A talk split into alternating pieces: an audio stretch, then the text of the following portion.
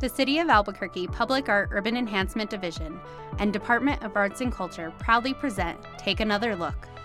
Built on the foundation of two city ordinances, Art in Municipal Places, and the Urban Enhancement Trust Fund, the Public Art Urban Enhancement Division provides funds to artists to create art for the public, as well as arts organizations for arts and cultural programming.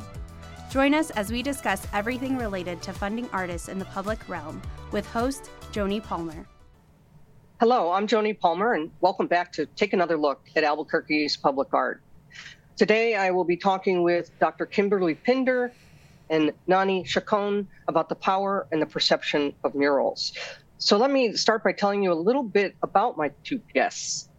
Since 2021, uh, Dr. Kimberly Pinder has served as the Stavros Niarchos Foundation Dean of the School of Art at Yale University, where she is also an alumna. Prior to returning to Connecticut, she was the provost and acting president of the Massachusetts College of Art and Design in Boston and dean and museum director at the University of New Mexico.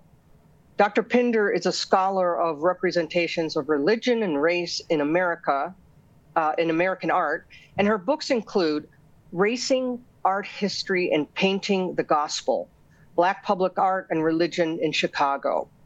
Through civic and campus partnerships, she has led mural projects in Chicago, Albuquerque, and most recently, New Haven. Our other guest is Nani Chacon. Uh, she is a Diné, a Navajo and Chicana artist who has been highly active in the public arts sector for, for over two decades. Although known for large scale murals, her practice expands across disciplines, including illustration and installation. Last year, uh, a major uh, solo museum exhibition at Site Santa Fe included rope installation pieces based on weaving patterns and large scale paintings inspired by Diné creation stories. Her numerous mural projects focus on community engagement, addressing the complexity of contemporary uh, indigenous cultures and identities. So, thank you both for joining me in the studio today. Thank you. Thank you.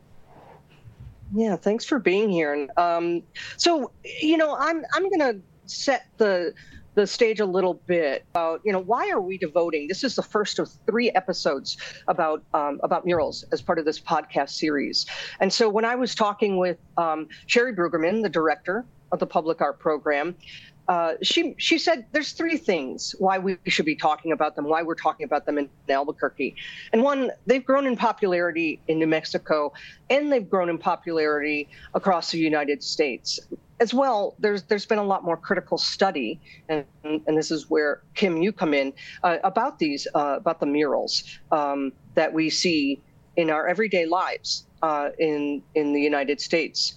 Also, murals are just one of the pathways for artists to get into the field of public art. And last, uh, murals are a collaborative process. They are a way for the community to get involved in public art making.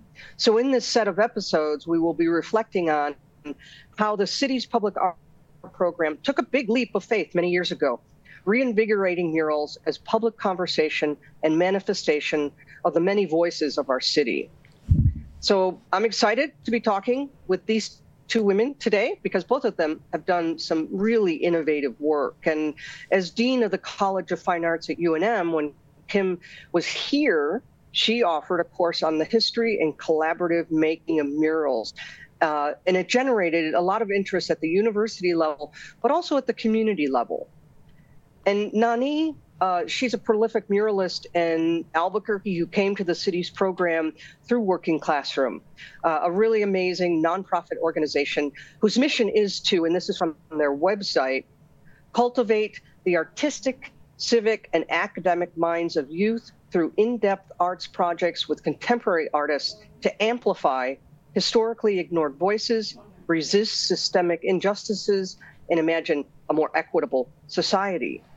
So, with that, let's talk about murals. So, uh, could you both tell me a little bit about how you two got to know each other around this topic of murals? Because um, you aren't strangers to one another. Um, no, we're not. It's nice to share the stage again with Kim. Um, we've been fortunate enough to be able to talk or be in, in conversation with one another a couple of times. And we also taught a course together. Um, the first time I met Kim, we were just kind of reminiscing on this, was back in 2015, and um, had curated a show that was at the cross sections of, I want to say, like social political. Uh, views, activism, um, and I want to say like um, maybe like interventions within that thought and idea and she can probably add add more to that. Um, but yeah, that was our first kind of meeting and getting to know each other, and was largely impressed by her focus on public art. I don't see in the academic realm, and definitely um, when I was a college student, that that was a topic that was ventured into a lot. So to understand that at the time, our dean um, for UNM that had an extensive background in public art and especially murals and murals painted by people of color was I was like, I want to know this woman. um, I'm already inspired, and this is all great. So yeah, that's that's kind of my recollection of where it began.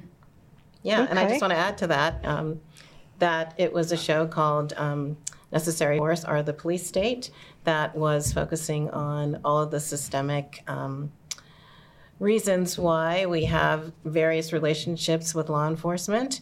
And I was impressed by Nani's um, mural sized uh, work that was addressing settler colonialism and um, and land occupation essentially um, that I wanted to be in the show. And we were so fortunate that it was actually in the lobby of Popejoy. So it was kind of like the, the first image um, that you actually saw before you walked through the doors of the gallery.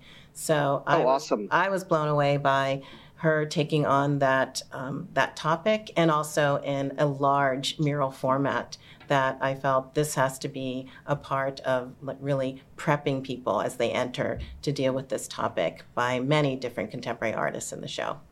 And then I had the wonderful pleasure of being able to pull her back in to UNM to do this course with me, a history of mural painting. That was the first mural course that I taught, in which um, it has like a parallel um, curriculum. It's the history, like we go through, you know, Michelangelo, Rivera, but also um, simultaneously we're working on a project that um, is a mural that was in Albuquerque, partnering with Sherry.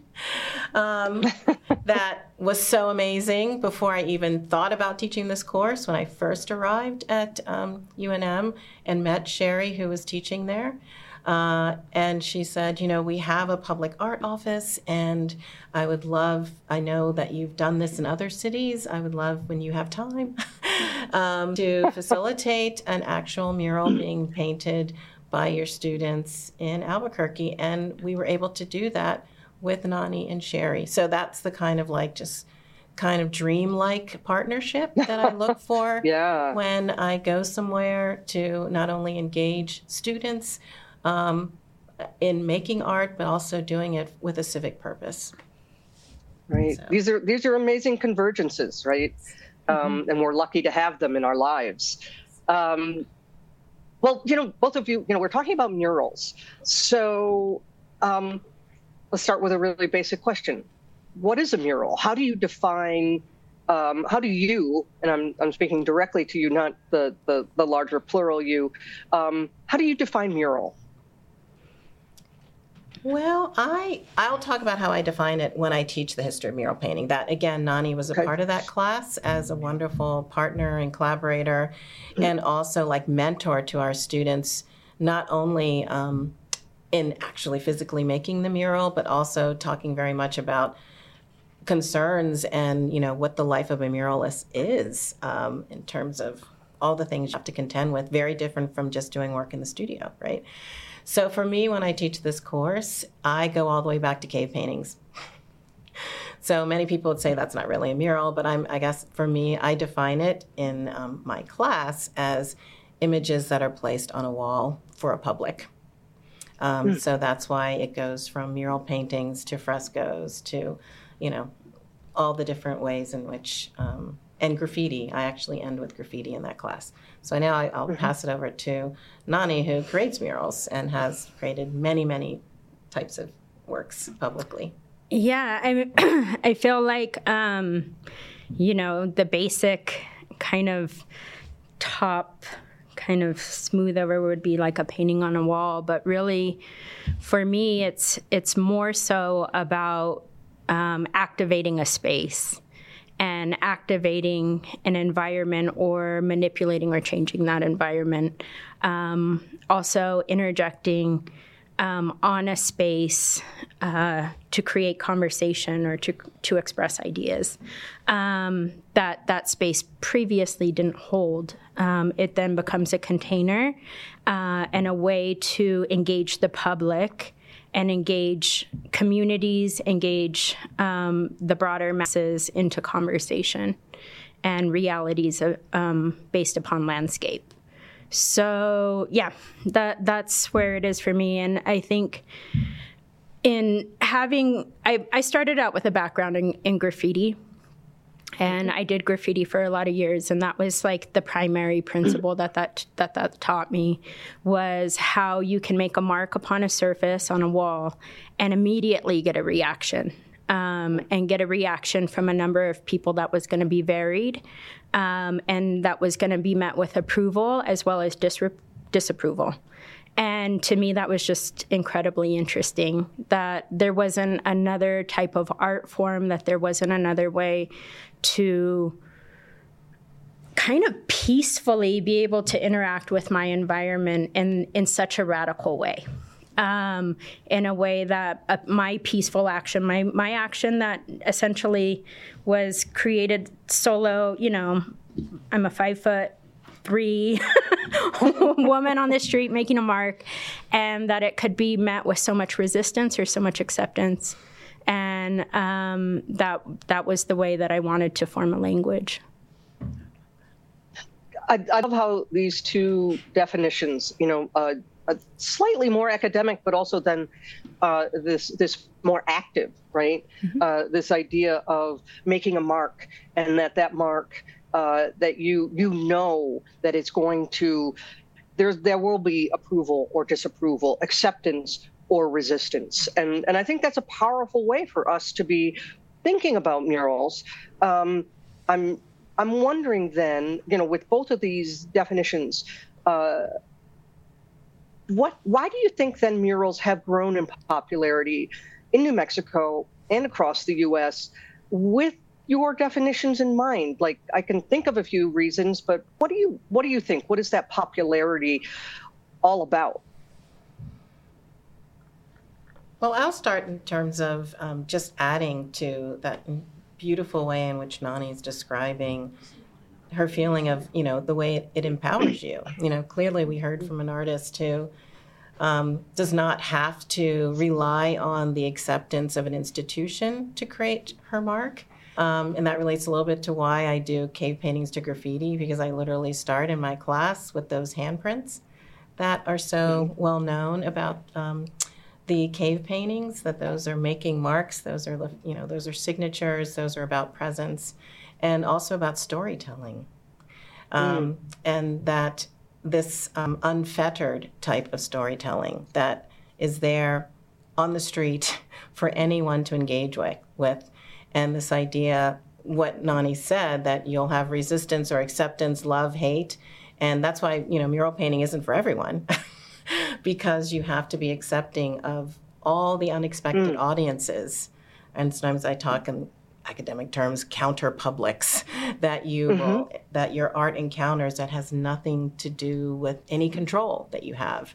And that I and you hear in Nani's description is a sense of freedom as well about your art making and the generosity that I love about public artists and muralists that they are giving this to whomever wants to take it.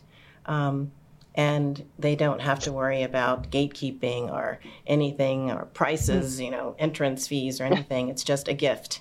And that I find with people like Nani, who are muralists, that they have this generosity in their spirit of art making that you don't find with every single artist. Um, and again, it relates to that storytelling. It's a place for people to tell their stories any way they would like. And it also is a democratic area mm. where people of color, people who are marginalized, um, LGBTQ, people who may not have found acceptance in other traditional art arenas can just tell their stories um, mm-hmm. Right on the street. Right, right.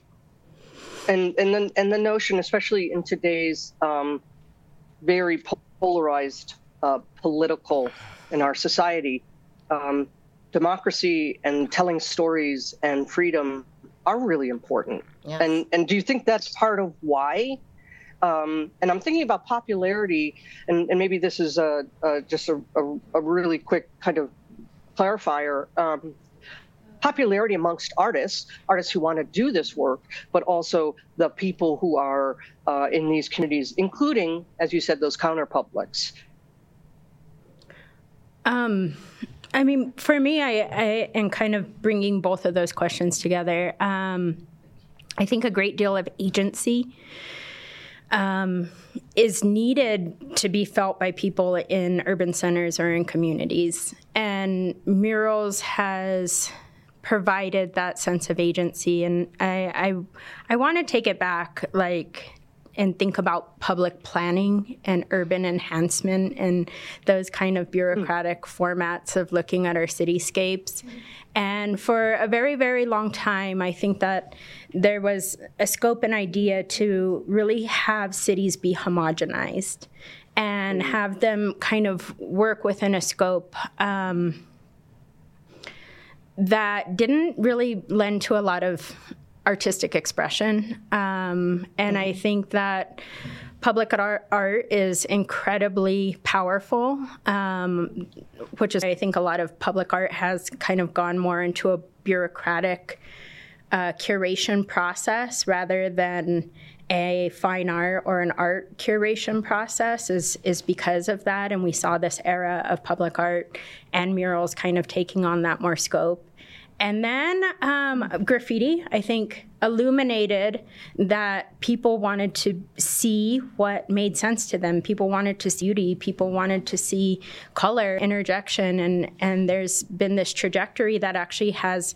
a freedom around so many different facets of wall marking um, it going from graffiti into street art and into you know more sanction walls. Um, and then at the same time there's a political side to it which i've always loved that um, kim knows a great deal about this is um, the way that communities, um, black communities, his Chicano communities really found their voice and a celebration of culture um, and their neighborhoods and who they were by creating these environments on projects, you know, on projects or um, community housing developments um, to really say like no we aren't this box and square of all of these uh, different mm. things that look exactly the same we're going to beautify right. all of this and make it our own and in that um, you there was empowerment and and i think that we are now at the point of understanding that um, the homogenization of our cityscapes really does a disservice to to our, our bonding as a community, as cities, and to branch. And I think more progressive cities recognize that. Right? More progressive cities recognize that public art should be in the hands of the people, mm-hmm. um, that it should be recognized as art and not just a way to promote um, ideas mm. of bureaucracy or idea or even like worse like corporations or something like that which which happens posterism. Yeah posterism. Um, that really has a, a, unique power and strength within that. So yeah i think that that's that that's the the draw you know is now we're we're beginning to see this long legacy of mural making and kind of the resistance of what public art was. And it's kind of um, on this beautiful journey of, of showing it a completely different side. It's also um, the thing about mural making is um, I think it's accessible. Um, that's always a strong part and a strong um, thing that I I love about about murals is mm-hmm. it's the materials that are involved in it aside from other like it's not like creating a sculpture like you need you know mm-hmm. wind load tests and you know you to weld and you know do all of these other very technical yeah. things to make sure that it, it has the wherewithal but um, this year using paint and water uh, so it's very accessible means to change something and activate a space and that that space could be activated um, by almost anybody um, by anyone who's willing to take on the labor of that. So, yeah. Right. Well, I, I love that you're, you know, talking about urban planning. Um, you're speaking my language, and um, and also this idea of accessibility and labor for these communities that um, are are actually uh, sharing their stories, and and and so, I mean, because I'm imagining that a lot of people are listening to uh, this podcast their notion of murals is is probably pretty limited, um, as as I would imagine. Um, we we all have until somebody helps us expand those definitions and see the world differently. Um, so so I guess this leads to my question about some of the work that you're both doing. How how have the communities perceived this work, and has that perception change through the work or the labors of the various people um, that are involved in that mural making. Yeah. so um, I want to say about 80 to 90% of the murals that I create um, involved a community engaged process. And that solely is designated to when I create murals. And I, I enjoy incorporating that part in the process. So each one of these pieces is truly unique. Um, I look at them as inviting. Um, inviting a chance for conversation to be injected into environment and landscape and recognizing that that question and that um, conversation happens in synthesis. So that it can't just be me. Um, it's not just me you know saying hey what do you guys think about this? Um, it starts off with the community first. And i it, it's an incredible learning process for me from the beginning.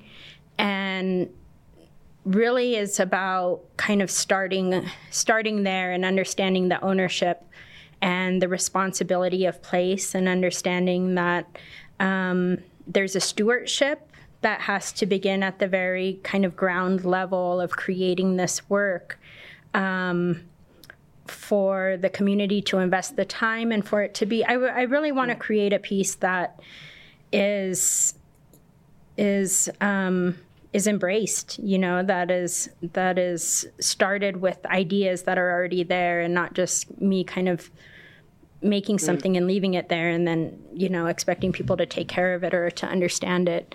Um, so that i mean that's that's my process. That that's the intention and and the way that i approach murals that i feel is most interesting is to approach it like a conversation to approach it like a question that then people have to come in and answer um, or that they can contemplate when they pass by it and in that, I think that the that then the process is um, engaged throughout from beginning to end, mm-hmm. and that the community from the very beginning had an, has an opportunity to own this work, um, to contemplate this work, but also to design and and, and facilitate the work. Um, so it, it's never, I guess, just like I guess that community engagement part or that community acceptance part, how, however you worded it, mm. um, happens from the very moment that this work is created.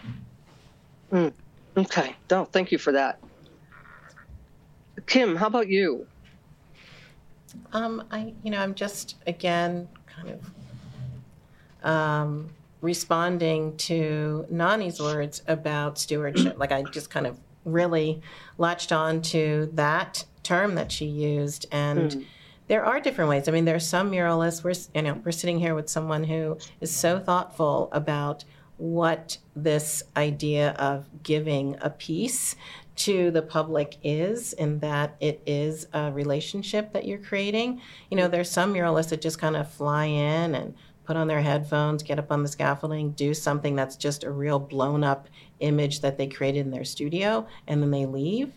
Um, but, you know, what drew me to Nani's work and also has continued to make me want to collaborate with her um, is what she just explained that the, the mural um, as a piece of public art is really to be something that the community, the people that you're going to leave to look at it all the time, um, actually will feel ownership around it be, by participating in it. And I, um, actually teach a class to first year MFA students at Yale on public art, much bigger hmm. um, definition as you've covered here in the show. But I teach it as um, something that really is about understanding this as a relationship. Um, that mm. it's being an artist that is not just plopping down their work, but they're actually mm-hmm. Their practice of making the work of art is creating a relationship and some kind of reciprocal relationship with the people who you're going to leave the work with. Um, and that's something that I feel should always be taught around um, mm. the way you should think about making art for the public, um, and especially with mural making, as Nani has described. Well, we only have about five minutes. I wish we had 45 minutes so we could continue this conversation. Um, so maybe we'll have to come back to it in a future episode. Um, so I'm, I'm going to ask uh, a question for both of you is um, so what is it and, and this this is pretty much based on what you've both talking about in in respect to stewardship and relationships. Because we're not talking about the nuts and bolts, uh, the technical aspects of murals today, but we'll get to that in a future episode. What is foundational to a successful mural project? Um, for me, uh, um, a successful mural project is one that I think like there's two sides for me to answer that. Like there's the side of me as an artist and what I get fulfilled out of process and the way that I view a project and what feels fulfilling for me. Um, and that is one that I learn something. It's really really rewarding when I can I feel like like I made a genuine connection and I can also learn from the process um, of course, I know my painting process, but it's more than that. Like being able to learn from the people that are there, and it's very, very enlightening for me to be able to work in a community engaged process and meet somebody and to think about the world and a space and a city in a completely different and new way. And um, that's that's the part that I take away for me as success um, is when I'm able to learn something and be able to translate that idea. Um, that care and those notions of learning and conversation and enlightenment um, into an image. Because a lot of the times my community engaged process isn't working with people who are artists. It's working with elders or maybe children or um, an activist group or um, who have never really had this opportunity to visualize a statement or a idea or a pain or a violence or a joy or a conflict or a moment in time in history. Any of these concepts or ideas that are very heavy and take kind of this moment of of conversation and recollection and processing and kind of going back and forth and um, you know, pulling at these things and then think about it in a visual way. So being able to successfully mm-hmm. take these conversations and kind of like take apart this, you know, this thing and mm-hmm. translate it into a work um, that it, that is then embraced by the community and has allowed um, the members that I have worked with, but then also the broader community to see a space in a new in a new way. And and um, hmm yeah, it it to be truly transformative. And I think that that's always what I'm looking for is that you know we take this wall. Maybe it's even a blight. I don't know. Um, maybe it's just a boring office building. I don't know. And pretty soon, it's not. It's a monument. It's a it's a monument of of survival. It's a monument of joy. It's a monument of of it's a place to come and and have a conversation around. So those are those are the successes for me. Wow, that's amazing. That's really Transformational on on all levels. Yeah. Um, and Kim, for you. You know, I would. Um, you know, it's so hard to follow up with Nani because she's deep in it and so thoughtful about everything. And um, what I was thinking of is that um, I was going to say it's a, not only a deep looking project, but it's a deep listening project. You know, just to follow up on what she was saying, you know, that you think of, you know, making art, it's all about visual, it's all about creating something for people to look at. But a, a really successful, I feel, um, community mural project is one that includes just as much deep listening um, and engagement. Mm. And as she mentioned, some of the most successful murals that site not only is transformed visually, but it becomes a community site where people actually want to gather. Those are some of the, in the history of mural making, some great anecdotal um, events or um, facts about community murals that they become gathering sites. So, you know, for instance, around times of trauma, like 1968 riots in Chicago, for instance, there was one particular mural the Wall of Respect, where everyone went to when those riots were happening, you know, because everyone mm-hmm. knew people just intuitively, because it became such a central part of the community, knew that the right people were going to be there to talk to as community. And there's so many wonderful stories about that, of how a mural can, because of the deep listening, become a mm. place that the community feels that they own and that they feel comfortable in.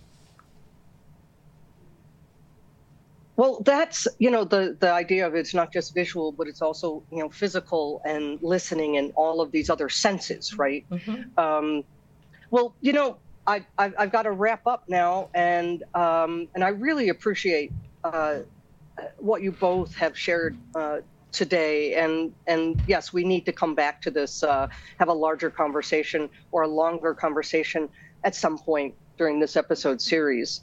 So thank you again both of you for Thank joining you. us in the studio today. Thank you. Thank you. Thanks for having us. Of course. And uh, so, to our listeners, I hope this episode got you thinking about murals a little bit, you know, maybe differently, uh, but also the murals in our city, uh, even in your neighborhood. So feel free to take some selfies with your faves. Tag us at ABQ Public Art on Instagram uh, or Facebook. If you want to learn more about murals in Albuquerque, please visit murosabq.com. Check out the newsletter that will come along with this podcast so you can learn a little bit more about about Kym and Nani because they're they're amazing amazing people uh, doing awesome work out there. Um, so join us for our next episode, which will be released on the 13th of March. I'll be talking with a couple local artists, more artists than so Nani is our first artist talking with us about murals, about the logistics of coordinating and making murals happen in Albuquerque. So thank you for listening. We hope that if you've listened to this podcast, that you will take another look at Albuquerque's public art. Thank you. Thank you. Thank you. Thanks for listening. To learn more about the Albuquerque Public Art Program, the Public Art Collection, opportunities for artists, and so much more, visit cabq.gov/publicart. To learn more about the Urban Enhancement Trust Fund, visit cabq.gov/uetf. Tune in next time to take another look at the City of Albuquerque Public Art Urban Enhancement Division.